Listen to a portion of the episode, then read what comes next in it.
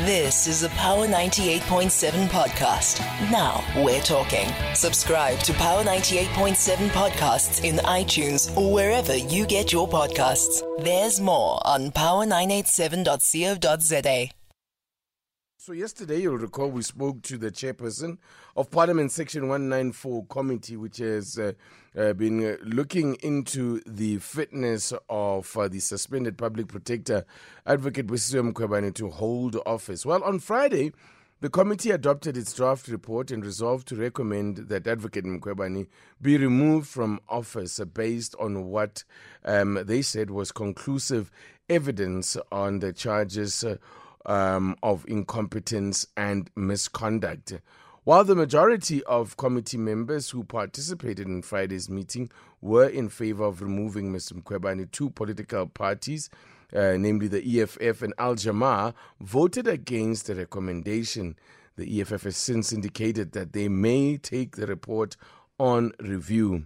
Let's speak to a member of the committee, the EFF's Treasurer General, Member of Parliament, Omphile Maotwe, joins us on the line. Good morning to you, ma'am, and thank you so much for your time. Good morning to you, and good morning to the listeners of Power FM.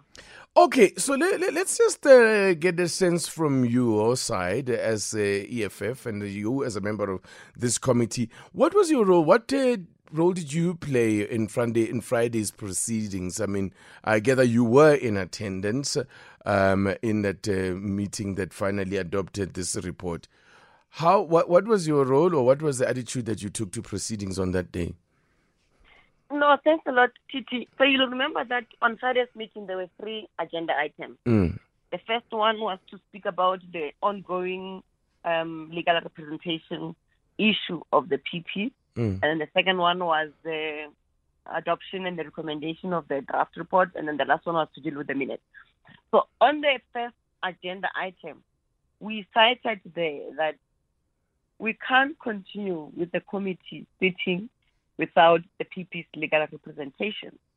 And we've been saying, and we even said in that meeting that we sound like the rhetoric, but because it keeps coming back, there's nothing we can do. We ought to afford the PP the opportunity to have a legal team, more so that the circumstances we find ourselves in are not of her own making.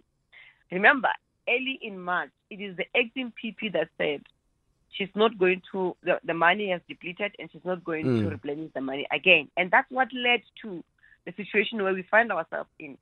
So we voiced that frustration. We made our point, concerns, but as has been the norm, the majority of the committee members then overruled us. And we sat painfully in that meeting because we wanted to get to the bottom of the meeting, such that our objection of the draft report is clearly documented and recorded. So had we left the meeting, something that other political parties have done, I know that ATM joined in the morning, but they had other engagements and they left the meeting. As a result, their objection is not being recorded. The UDM didn't attend. So we had to sit quietly, allowing the committee members to go through the committee. We could not have participated in a process that we deem to be procedurally unfair. It's like legitimizing an illegitimate process. So hence we said, when we came to now the committee members making their comments, whether the report must say that the PP must be impeached or not. That's when we came in and said, look, we don't agree with this process.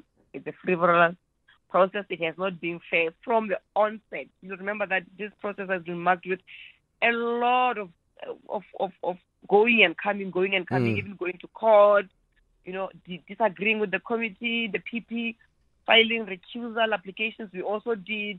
We have sent complaints. So it has been a lot of issues that we've been raising from the onset on procedural ground, because it is unfair for us to rush a process purely because there's a deadline that somebody has made, but then flaunting the whole process. Yeah. While at the end of the day, anybody can take the report on review and say, but this was not. Yeah. Fair. Let me just pick up on. I just want to say, in as far as it seems to me, for me, the biggest regret as someone watching who's followed the process is that after all this time, that this thing is run for more than a year, We still have not heard from the Public Protector, Advocate Mkhwebane rather, defending her position against all the evidence that has been led, which seems to me like an awful pity. But it doesn't seem to me that the process was helped as well along the way when in recent weeks and months here, blue-ticked the committee. It seems like she just stopped communicating. No, she didn't stop communicating. So remember that there's a court judgment, Titi, that says she must have a legal representation. She must be allowed, afforded an opportunity to have a legal representation of her own choice. Mm. So in March, when the acting PP said she's not going to fund anymore, and then later on she speed and say, "I'm only giving you 4 million." That's bullying. How did she even arrive at the 4 million? And by the way, just on this issue of funds, Titi, I've raised the issue of money way back last year, asking, okay, how much are we spending as the committee on this parliament process on a daily basis? How much are you paying the evidence leaders? The same way you are exposing how much the PP's legal team is getting paid. Now, you are correct to say that what is more painful is that PP has not had an opportunity to respond to the case. Do you remember that there's 2 counts here?